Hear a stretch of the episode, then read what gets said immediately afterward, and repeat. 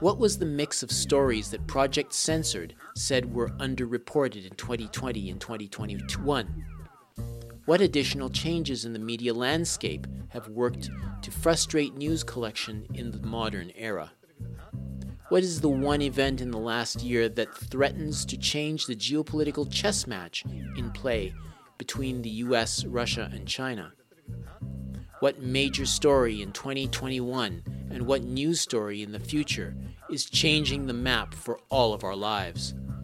This week, the first of the 2022 season, the Global Research News Hour marks the occasion by reviewing some of the more pertinent stories of the past year and what we should watch out for going into a new year.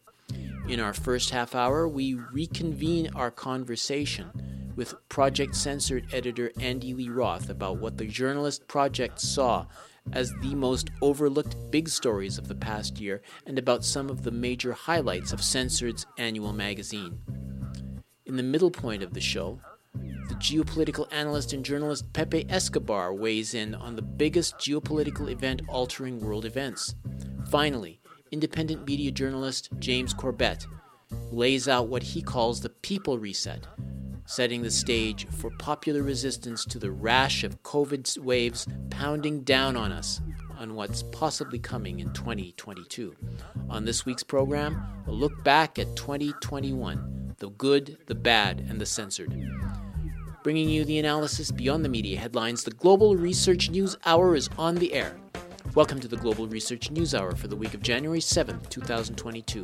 The program is funded by the Center for Research on Globalization, produced in collaboration with campus community radio station CKUW 95.9 FM in Winnipeg on the traditional lands of the Anishinaabe, Ininu, Ojibwe, Dene, and Dakota, the birthplace of the Métis Nation and the heart of the Métis Nation homeland.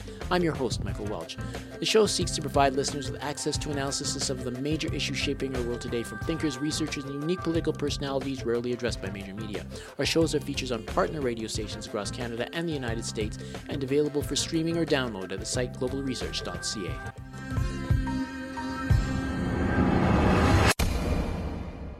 We'll begin our show with News Notes, a sampling of articles from the Global Research News site.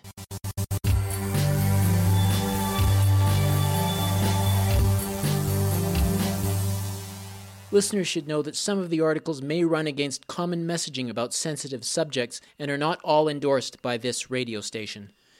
The above noted artifacts have the effect of rendering the currently available batch toxicity analyses unreliable in that their graphical and distributional analyses do not support their stated conclusions. More careful analysis accounting for the important data artifact issues is required. OCLA researchers have performed detailed data analyses on the VAERS data, which corroborate the need for this cautionary note. OCLA researchers plan to publish their analysis soon at ocla.ca. Researcher Jessica Rose made essentially the same cautionary note with supporting analyses on December 1st, 2021, here. However, her observations have since been largely overlooked by critical experts, e.g., here. It comes from the article Analysis of Batch Specific Toxicity of COVID 19 Vaccine Products Using VAERS Data. A statement by Ontario Civil Liberties Association. By the Ontario Civil Liberties Association, posted January 5th, originally published at OCLA. According to a recent New York Times report by Carol Rosenberg, who has been covering the infamous Gitmo for the 20 years since it opened, the military is building a new secret courtroom on the premises, which won't be completed until 2023. It's hard to say what is the most disturbing thread in her report, which came out right before the new year and, of course, made no waves. It must be quite difficult to dedicate one's journalistic career to an issue that most Americans have lost all interest in the torture and detention of other human beings without charge appeared to go out with the government spying illegally on Americans. No one seems to care. According to Rosenberg, the military is building a second courtroom to handle more than one case simultaneously, as the trial of Khalid Sheikh Mohammed and the four other men accused of plotting the September 11, 2001 attacks is still going on. That comes from the article The U.S. is building rather than tearing down Gitmo prison facilities by Kelley Beaucar Vlahos, posted January 5th, originally published in Responsible Statecraft. Putin is no angel, see his repression of the Chechen, but he is quite right when he says that the West backstabbed Russia when it orally promised not to expand NATO east in exchange for Gorbachev's agreeing to Germany's reunification and its inclusion in NATO. Today, NATO has pushed into Moscow's former backyard. In NATO's vanguard are Russia hating Poland, the three Baltic states, and Hungary, all of whom have ample reason to fear and mistrust Russia. All would be happy to see the U.S. go to war with Russia. But the U.S. has no strategic objectives and no logical war aims in southern Russia, Ukraine. That comes from the article Dangerous Crossroads Nuclear War Over Ukraine by Eric Margolis, posted January 5th, originally published in the Unz Review.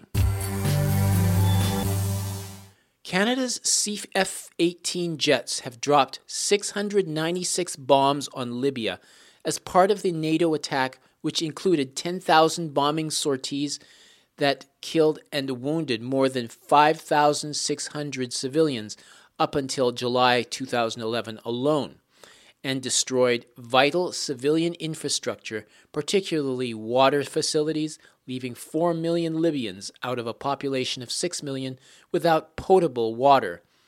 NATO bombing demolished hospitals, universities, homes, and the entire town of Sirte, population 100,000. These are clearly war crimes and crimes against humanity that Canada and NATO are responsible for. The NATO attack lasted seven months until October 2011, eradicating Libya's central government, society, and state, and handing the country over to gangs of terrorists, criminals, Islamic fundamentalists, and American operatives who started fighting with each other, pushing Libya into an abyss of violent anarchy that continues today, a decade later. Libya went from being a prosperous country with Africa's highest standard of living, 54th on the UN's Human Development Index in 2010, which totaled 174 countries, and a welfare state, to becoming one of the poorest and most devastated nations in the world today, where slavery abounds and traffickers prey on millions of people trying to escape to Europe in boats that often sink. That comes from the article Canada's attack on Libya helped spread terrorism internationally by Asad Ismi, posted January 5th. These are just a few of the featured articles appearing last week on the Global Research website. Regular visitors to the site are encouraged to send monetary contributions by fax, mail, or online. Just go to globalresearch.ca and click Donate on the menu bar.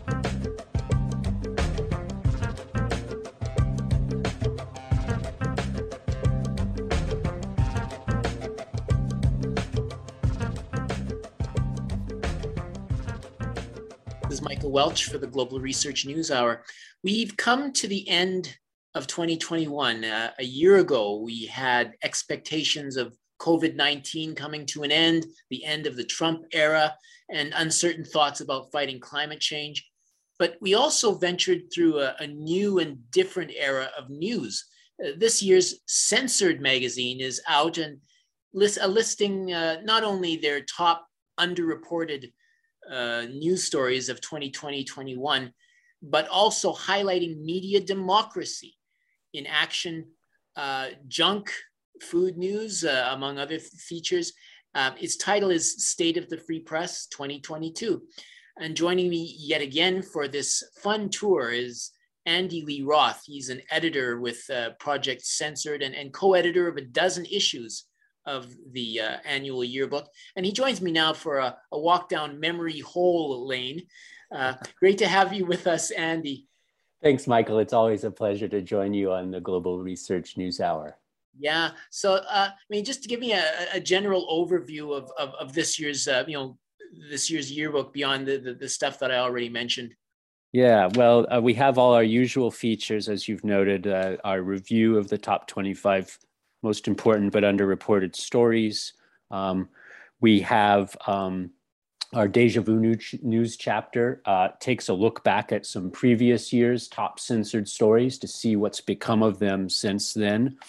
Um, we have our annual feature on junk junk food news, the kind of frivolous uh, uh, potato chip type news that's fed to us in place of a real substantive, uh, healthy news diet.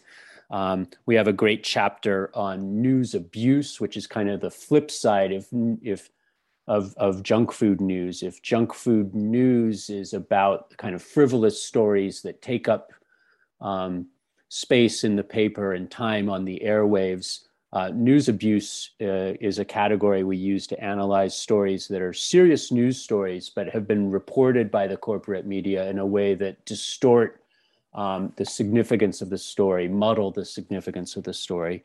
And then, as you mentioned, I'm so happy and proud. Uh, I think we have one of our best media democracy in action uh, chapters ever. Um, we've got um, John K. Wilson from Academe blog talking about uh, uh, censorship on college and university campuses. We have Michael Gordon, who directs the Prop Watch Project, which is a fantastic online resource for anyone interested in critical media literacy and propaganda.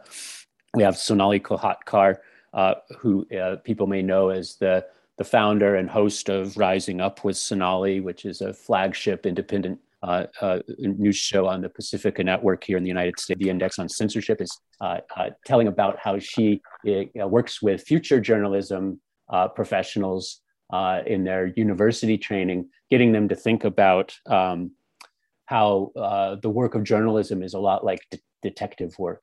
Um, and we have DJ Johnson and Allison Trope at the Critical Media Project at the University of Southern California. Um, telling uh, some in the Media Democracy in Action chapter about uh, educational resources that the CMP provides. So, uh, for every bit of maybe negative or disconcerting news that uh, State of the Free Press 2022 spotlights, um, it's more than counterbalanced by the uh, contributions to this final Media Democracy in Action chapter that I've just quickly glossed here. There's a lot of great material there for anyone who uh, wants to engage or just needs a shot of hope that we aren't, uh, you know, uh, on the fast track to disaster here. There's a lot of really good stuff going on, and I'll talk some about that as we get into some of the stories too. Okay, sure. Sounds like you had a lot of uh, different people, like Sonali uh, Kolhatkar. Yeah, yeah, she's been around quite a while. Um, yeah, well, let's uh, get on with some of these stories. Um, uh, number 22, a Dataminr uh, introduces racial bias, stereotypes, and policing of social media. Okay. Yeah. That doesn't necessarily surprise me, but I mean, in terms of being an underrelated story, I mean, could you just ex- expand a bit? Yes, yes. So this is a report originally uh, uh, published by The Intercept um, in October of 2020, reported by Sam Biddle. Um, Dataminr is a New York-based company that monitors uh, Twitter uh, and other social media for uh, so called suspicious behavior. And a program, a controversial program called First Alert, that is used by law enforcement professionals um, to keep informed about breaking events, enabling fast time response, um, using the language of Dataminr's own um, um, publicity on the First Alert program there. Um, but in reality, uh, what the Intercept uncovered is that uh, law enforcement agencies have effectively been using Dataminr's Twitter uh, surveillance to target communities of color. So this is another form of kind of uh, uh, data-driven,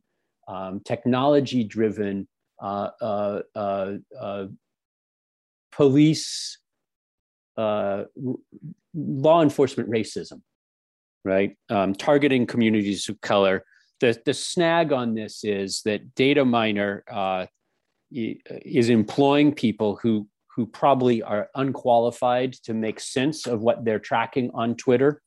Um, so that uh, in the report, uh, one of the sources who talked to The Intercept summarized it neatly by saying Dataminr and law enforcement were perpetuating each other's biases. Mm. Now, there has been a fair amount of news coverage about Dataminr in the US press, a lot of favorable news coverage, in fact, highlighting the company's business partnerships, its financial successes. Um, you know, we can talk about how CNBC was covering the CEO's plans for a stock market launch to go public in 2023. Uh, when we reviewed this story, um, what we found was that though there was considerable positive coverage about Dataminr, there was absolutely no uh, critical coverage looking at Dataminr's first alert program and how it is basically perpetuating um, uh, racial bias in policing in the United States. So it is deservedly one of our top 25 stories this year. For sure. Uh, another story uh, you have is a new wave of independent news sources demonetized by Google owned YouTube. That's number 17 yeah. Uh, and maybe talk a little bit about that. This is probably a story that in some ways is familiar to uh, any, anyone who follows the work of global research and the global research news hour but uh, these things bear documenting anyway and there's an angle to this that is important. So this is reporting from consortium news caitlin johnstone a february uh, 2021 report of, uh, of a um, this one involving uh, the demonetizing of the progressive soapbox the convo couch frank analysis hannah reloaded all of which were demonetized by YouTube, did content that violated community standard guidelines. Um, the, the, the dynamic with this on YouTube and Project Censored has been subject to this as well. I would add uh, is that there's an for when you when your channel is subject to demonetization or uh, or or it gets completely banned. Um, there's an unclear appeal process, um, and and uh, YouTube is basically unaccountable. Um, so Caitlin Johnstone, the the author of of this report from Consortium News, says, uh, put it this way. I'm quoting her directly here. The general population is herded onto huge mon- monopolistic social media platforms, offering democratization of information where your voice can be heard. And then those platforms proceed to censor an increasing amount of political speech. Right. Um, so savvy folks might be saying, wait a minute, I've heard about YouTube demonetizing people, uh, including news and political uh, channels. Um, but most of the corporate news coverage that we found as we researched this story uh, for this year's book was that um, the corporate coverage has focused on the demonetization of right wing channels um, that have been uh, demonetized or had accounts suspended for disseminating hate speech or for suppressing specific videos as indecent or age inappropriate. Um, what, what hasn't been covered in the corporate media in the United States is how Google's, the Google owned platform is increasingly muzzling left wing and progressive political content, right? That has gone largely unremarked in the establishment press. Wow. Um, I number number 11, seed sovereignty movements challenge corporate monopolies. Uh, 15,000 of 5G satellites pose risk of future space wars. That sounds like one of your uh, uh, you know good news stories that's thrown. Yeah, in the seed sovereignty movement is definitely a good news story. And so this is it's important that like right you know a, another type of story that is frequently overlooked or omitted or treated in a partial which is to say bias or incomplete way by the corporate media are these these in effect solution stories right? Good news not in the sense of oh the cat got stuck in the tree and the neighbor came to help get the cat down. That's great for the cat but not really important news this is a story about a, a kind of the global movement to push back against kind of seed monopolies, big ag, and to support what Vandam, Vandana Shiva is the kind of the founder of the, the, the notion of seed sovereignty, which she used to talk about how uh, farmers, everyday people, have the right to breed and exchange seeds that haven't been patented, that haven't been genetically modified. Um, that haven't been aren't controlled by big ag right? So the seed sovereignty movement is challenging um, these big corporate monopolies. This is another case where there has been corporate coverage of some aspects of this story, but not the ones that our report, that is the centerpiece of this year's uh, number 11 story, have covered. So most of the establishment news outlet on this focuses on how these big companies like Bayer and Corteva uh, have genetically modified seeds that are patented that require farmers to buy them and restrict seed saving, restrict the ability of farmers to seed save from one year to the next. The story that Deutsche Welle reported, that is our top, the reason this is one of our top stories this year, is about a different um, angle.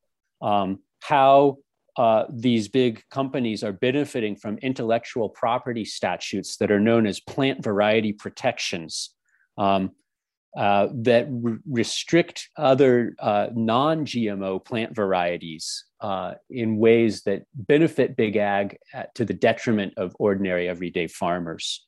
Um, and I, I, won't try to go into all the detail on how this works here. I'll point people who are interested to the Project Censored website, where all these top 25 stories and indeed all 45 years of our t- annual story lists are available for free at projectcensored.org.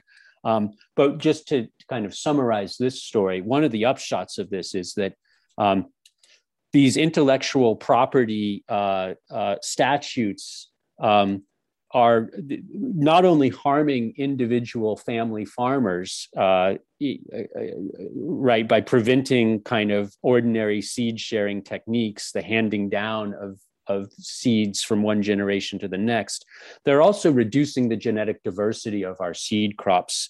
And in a time of climate crisis, uh, we know that uh, any kind of um, the more uniform or, or uh, or uh, the more uniform kind of any genetic pool is, the more vulnerable it is to the hazards posed by the climate crisis. So um, the the the this just underscores the importance of a seed sovereignty movement that is addressing not only kind of GMO patented uh, uh, seed restrictions, but also these intellectual property plant variety protection laws that are increasingly global in character.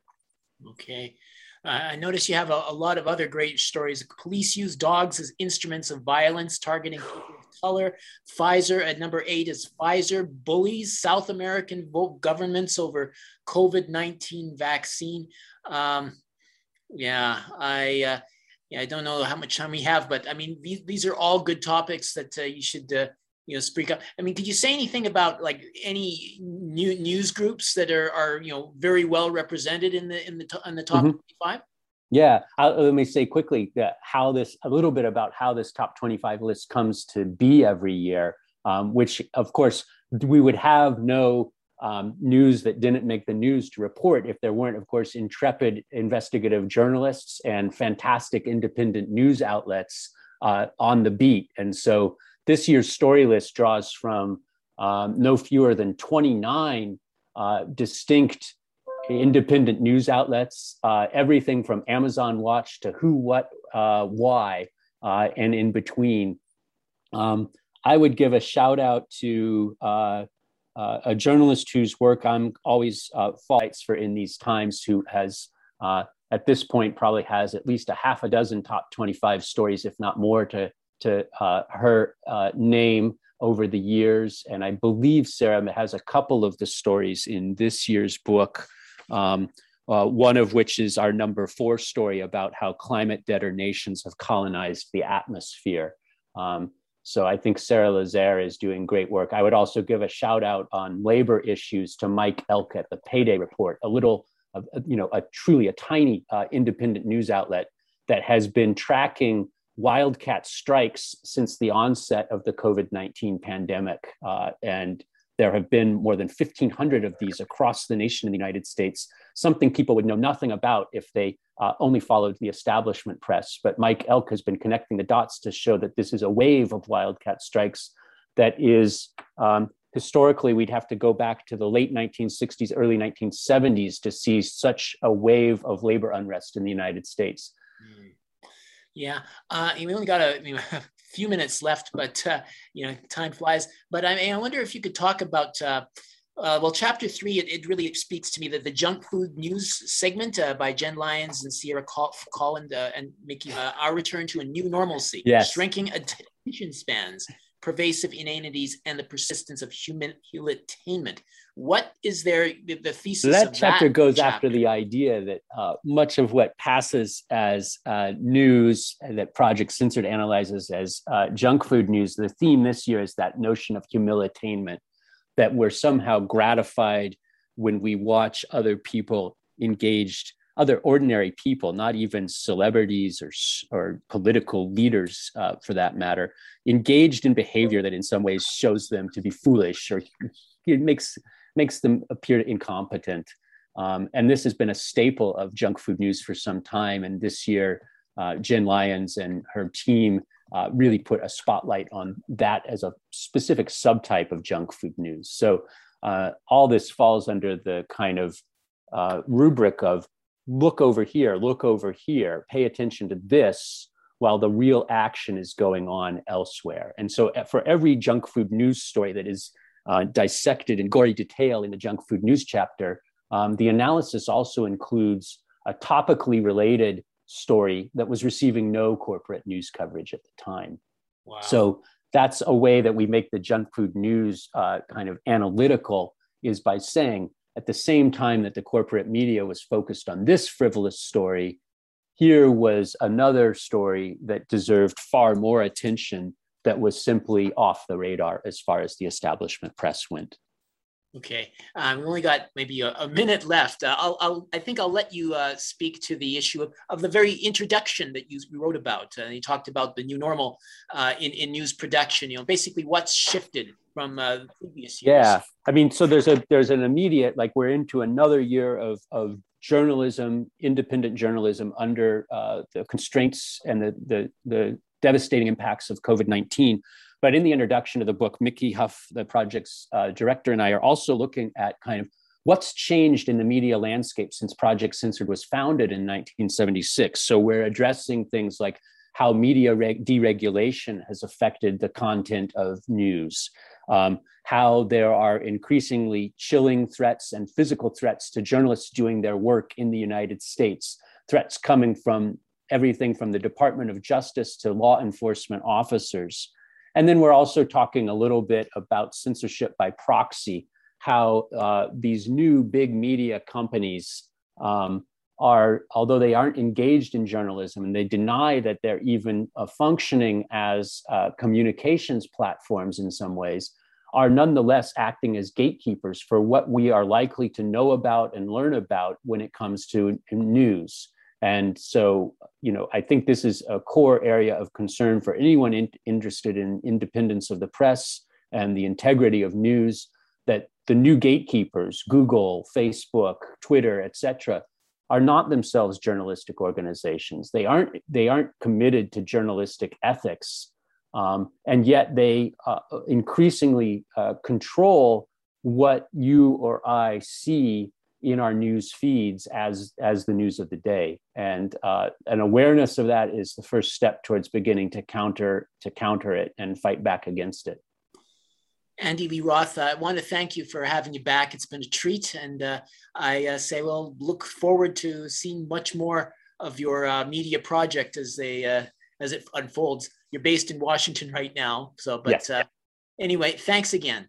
Yeah thank you michael. It's a pleasure to join you on global research news hour and we've been speaking to uh, one of the editors, uh, Andy Lee Roth of Project Censored. You're listening to the Global Research News Hour, broadcasting from CKUW 95.9 FM in Winnipeg and from partnering radio stations across Canada and the United States. This is Michael Welch for the Global Research News Hour. 2021 has come to a close. A lot of people think this coming year we'll see things escalate. It's the second year of the raging 20s, which has so far seen SARS CoV 2, the coronavirus, as the star performer on the world stage. We're going to examine what's made this a notable year.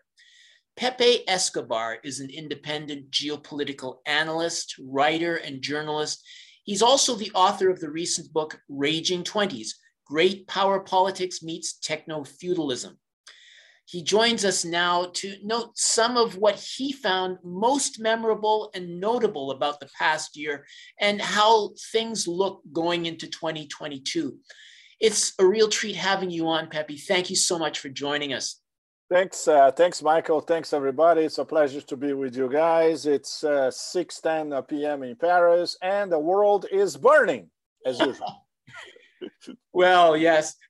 Taking a look at uh, all the stories to come out in 2021, there was uh, from the January 6th riot on Capitol Hill to the abandonment of Afghanistan in August to a potential spat between NATO and Russia uh, toward the end of the year. What stood out for you as most significant in terms of having an impact and even a lasting effect on the way in which things work politically and geopolitically?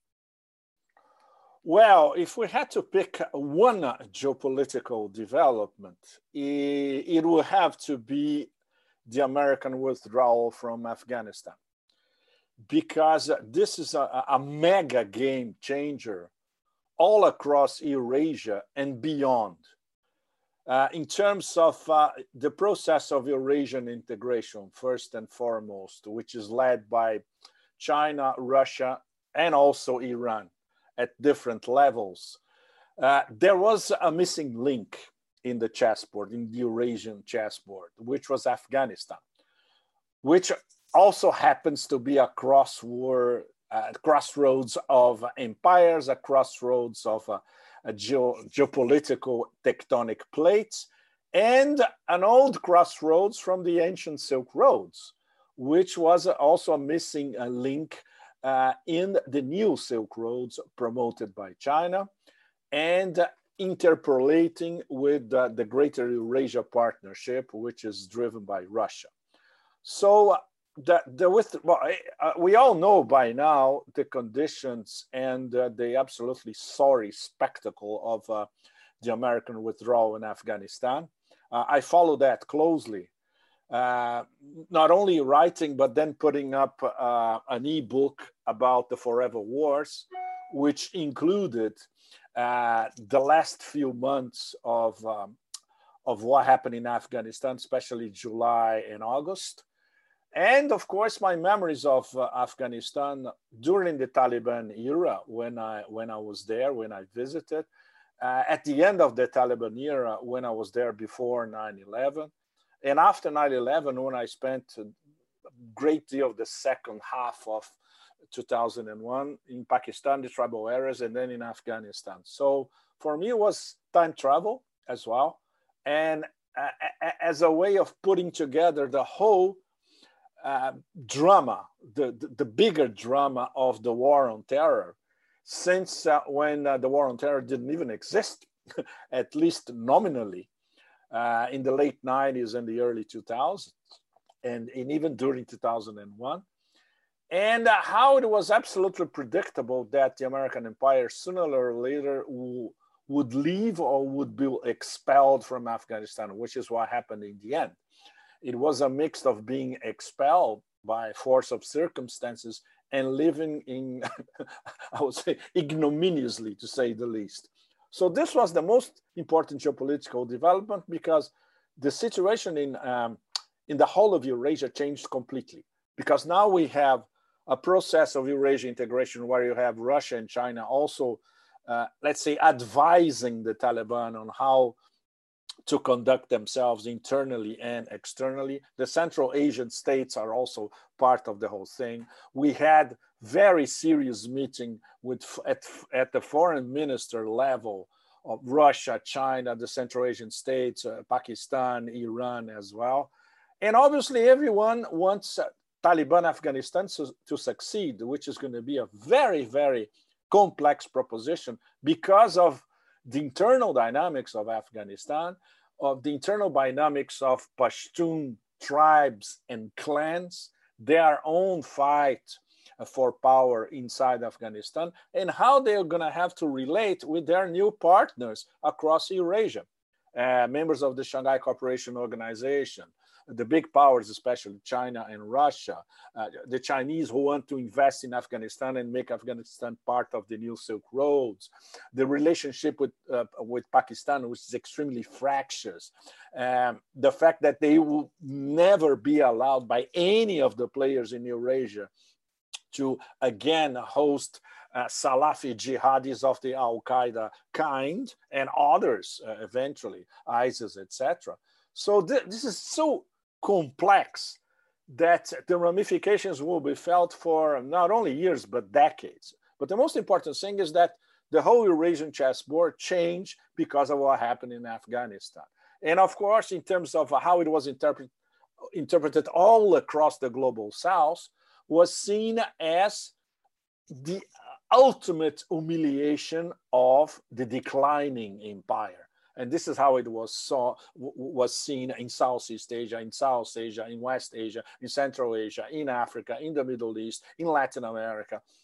Uh, so you know, this we could keep talking about this for days or weeks, in fact. yeah. Well, um, I, am wondering then, with like with that uh, change in the, in the, political chessboard and, and such, uh, is there anything that you're seeing as, as a blip on, on the radar screen, a story set to, to redefine the world, whether, it be a, a readjustment of, of the ways in which we relate or a point of no return having been crossed. What, what can you say with some certainty as to what's going to bedevil us as we go into 2022?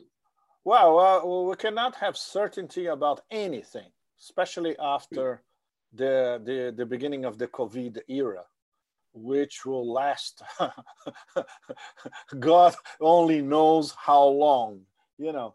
So uh, uh, that was part of the title of, of the book that I launched a year ago, exactly in uh, January 2021 raging 20s raging 20s because okay this, these are not the roaring 20s of the 1920s these are the raging 20s because rage is the sign of the era that we are living. And we are seeing it right now with a new color revolution uh, springing up in Kazakhstan. I spent my whole day today just uh, digging deeper into it. Uh, rage because of, of the uncontained rage uh, by the US and NATO vis-a-vis -vis not only Russia, but also China and even against Iran, which persists. So in terms of strategic imbecility, there's nothing in modern history comparable to, to the American warmongers or the War Inc. party in the US, trying to fight um, a war on three different fronts against three very, very powerful adversaries Russia, China, in Iran, which happen to be, once again, the major poles of a process of Eurasia integration, New Silk Roads, connectivity, and having uh, what, what Putin said, you know, since 2007, he has been saying that. Uh, uh, uh, uh a, free trade and connect activity area from Lisbon to Vladivostok. The Chinese, in the end, they started to do that since 2013 with the new Silk Roads. And the Russians are doing their way with the Greater Eurasia Partnership, the Eurasia Economic Union as well. It's to try to unify uh, sustainable development in different areas of Eurasia and connect it to Europe. The problem is the European Union, as we know very well, and now that I'm back in Europe, I'm following the European Union and NATO much closer than when I was in Asia until two or three months ago. Uh, it's it, it's absolutely impossible. Uh, uh, Europe is still uh, an American occupied territory, and this not only applies to places where the Americans have military bases, like Ramstein in in Germany or Sigonella in Sicily, this is something that when I was in Sicily the last time, I was everybody was telling me all the time. Do you know how the Americans call Italy or Sicily, especially, but also Italy? AMGOT, American government occupied territory. So uh, Europe is still AMGOT, almost all of it. and with NATO is completely armed and going all the way to the Russian borders, which is something that they will discuss in Geneva. Uh, nobody with uh, in his right mind is expecting any breakthrough from uh, uh security discussion between Russia and the United States because the Americans, for uh, the way that Washington works, especially, they will never make any concessions to Russia. Period. And NATO, which is absolutely controlled by Washington with a bunch of idiots in Brussels, uh, and other uh, regional commanders. Same thing. They are uh, yapping chihuahuas. Whatever Washington says, they will, they'll keep following. So uh, the problem is because there will, will, not be any serious accommodation from the part of the US and NATO vis-a-vis the Russian demands, we will be slowly marching towards an inevitable conflagration sooner or later, or maybe even sooner than we think. Because the Russians have already made it very, very clear. And this is this is the big story of the end of 2021, now uh, overspilling to 2022. As important as Afghanistan, but on a, a much more serious dimension, in fact. Yeah. If you try anything funny or dodgy against our borders, against Russian populations living in uh, uh, countries that are outside of the Russian Federation, or even especially uh, against uh, the um, uh, popular republics in, uh, in Donbass, our response is going to be not only local, but it's going to go to the centers of power that um, ordered anything that you be throwing against us. So this is a recipe for what? The last war, as Putin already said, nuclear war. And obviously, those uh, uh, imbeciles, and I, and I, I cannot come, come up with a better definition for that uh, rule so-called foreign policy in Washington. They will, they will always, always refuse to acknowledge that uh, the world that we're living now, the Eurasian century, the 21st century, is a multipolar world.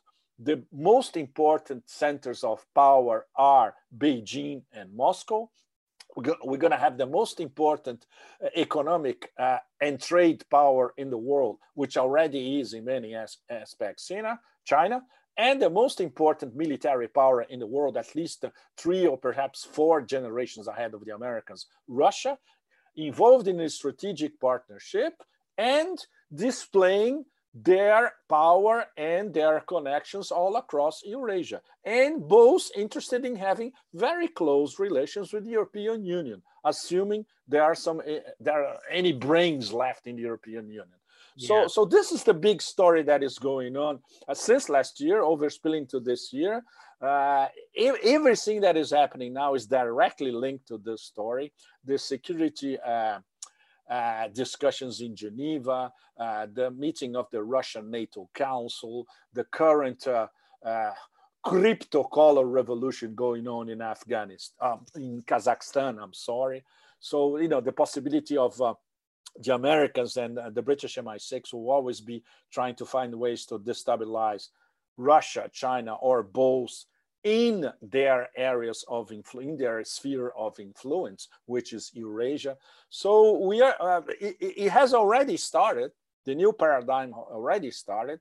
It started with a bang, with this Russian intimation to let's sit down and talk seriously, which is something that they they couldn't have done it before because they didn't have the military uh, power to back it up. Now they do. Ha- they have it in spades.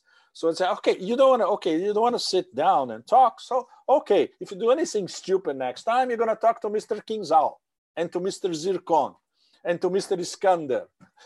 So, so this is where we are at, at, at the moment. It's, it's an absolutely frightening prospect, considering that we have rational actors in Beijing and in Moscow talking to absolutely irrational actors in Washington and in Brussels. So mm. this is where we're going.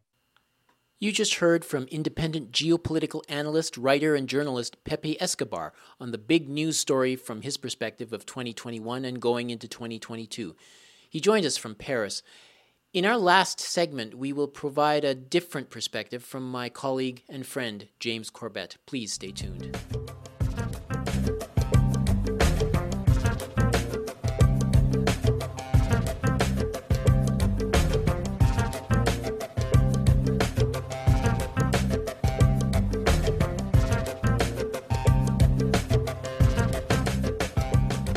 Take stock of the incredible list of events that rolled out over the course of the last year, we should highlight the efforts of a fellow member of independent media to get his appraisal. James Corbett is based in Japan. He is the editor, webmaster, and writer, producer, host of the Corbett Report, an outlet started in 2007 and dedicated to an independent critical analysis of politics, society, history, and economics. James himself is an award winning independent journalist and has given talks and lectures related to his alternative coverage in places around the world. He joins us now to talk about his appraisal of what constitutes the main story or stories of the past year. Thanks for appearing on the show, James. It's good to host you again. Well, thank you for having me on. Happy New Year. Well, let's get to it. From your location in Japan, what do you think was the lead story of 2021?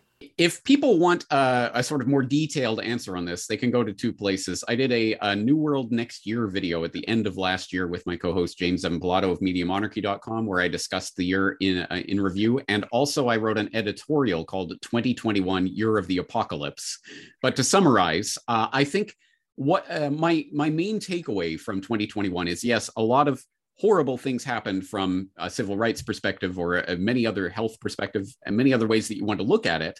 Um, but I want to focus on the counteraction of that that growing uh, biomedical tyranny that we're starting to see the erection of the biosecurity state the the counteraction of that the, the great uprising or whatever you want to call it of people around the world becoming conscious of the fact that we are not living in the type of reality that they evidently thought we were living in just a couple of years ago and becoming activated on that front. So, of course, we have seen all sorts of resistance movements and marches and protests and other things popping up in uh, place after place around the world in, uh, in protest of the various mandates that are coming into view. And unfortunately, they have not solved everything and derailed the biomedical agenda and all of the things that we're seeing. But I think it is at the very least, it is the, the, the necessary start to an actual movement that will derail this uh, biosecurity state. So I, I frame it that way in terms of 2021 was the year of the apocalypse, but I mean that in the literal sense of apocalypse, as in revelation, the great unveiling.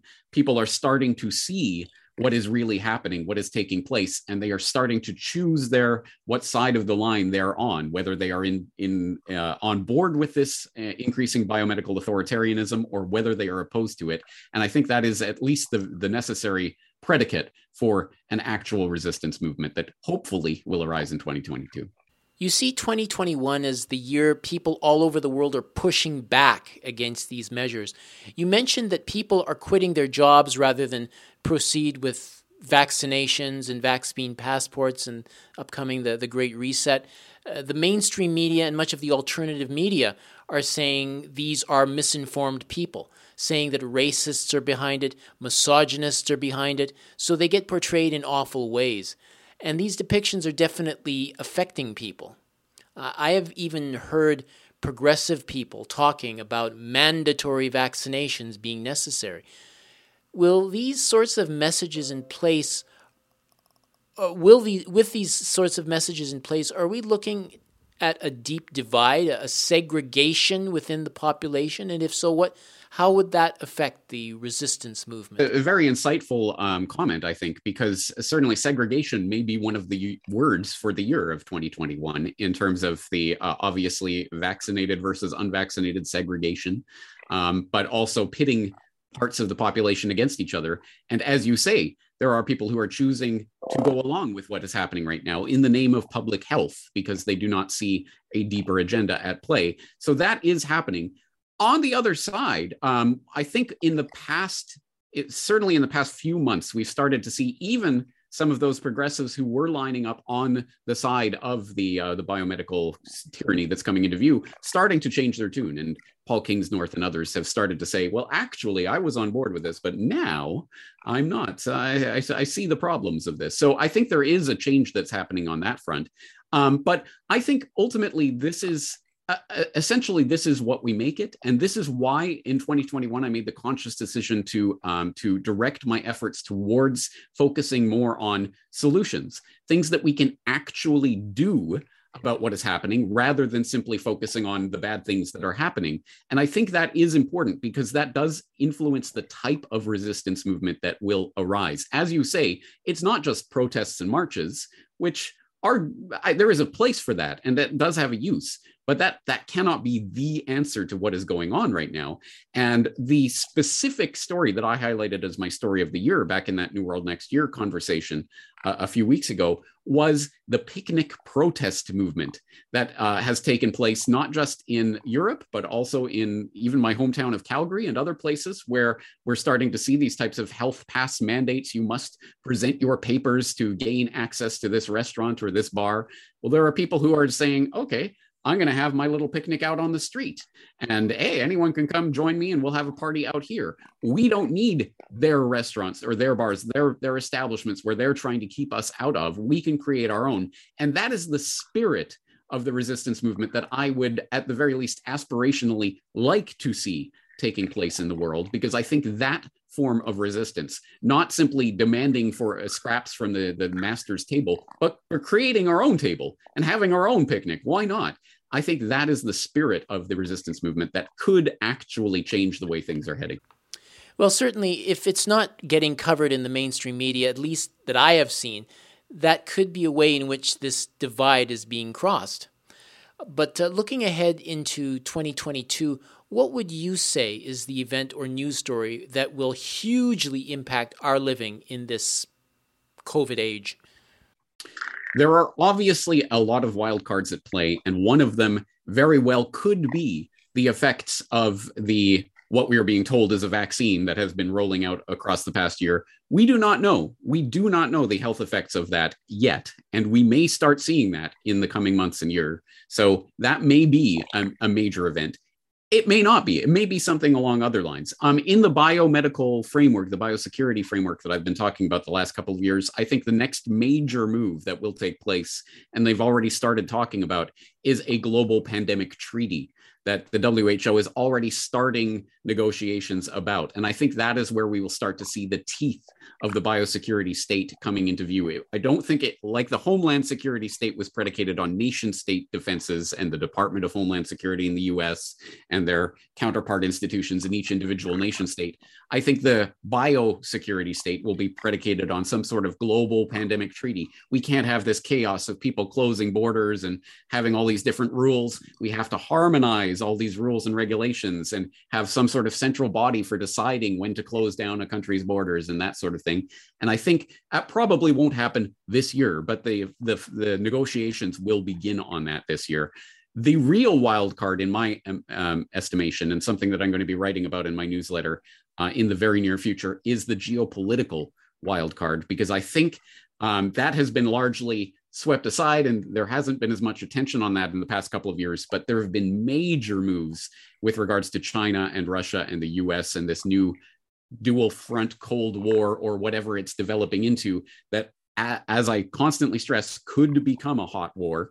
Um, just an archduke franz ferdinand type event away from the implementation of this vast military architecture that's been installed for this this new Cold War. Um, so that's a major wild card that I think we'll probably see some movement on that in this coming year and certainly in the coming years. I, I do think that will uh, eventually eclipse. I, I, imagine there will be a time in the coming few years where we'll look back on, oh, yeah, remember COVID 19? That was a thing. Oh, yeah. Oh, and then World War III started, something along those lines. So I'm afraid that isn't happy news for the new year, but I do, I do think we uh, neglect the geopolitical peril that we're in right now at our own risk.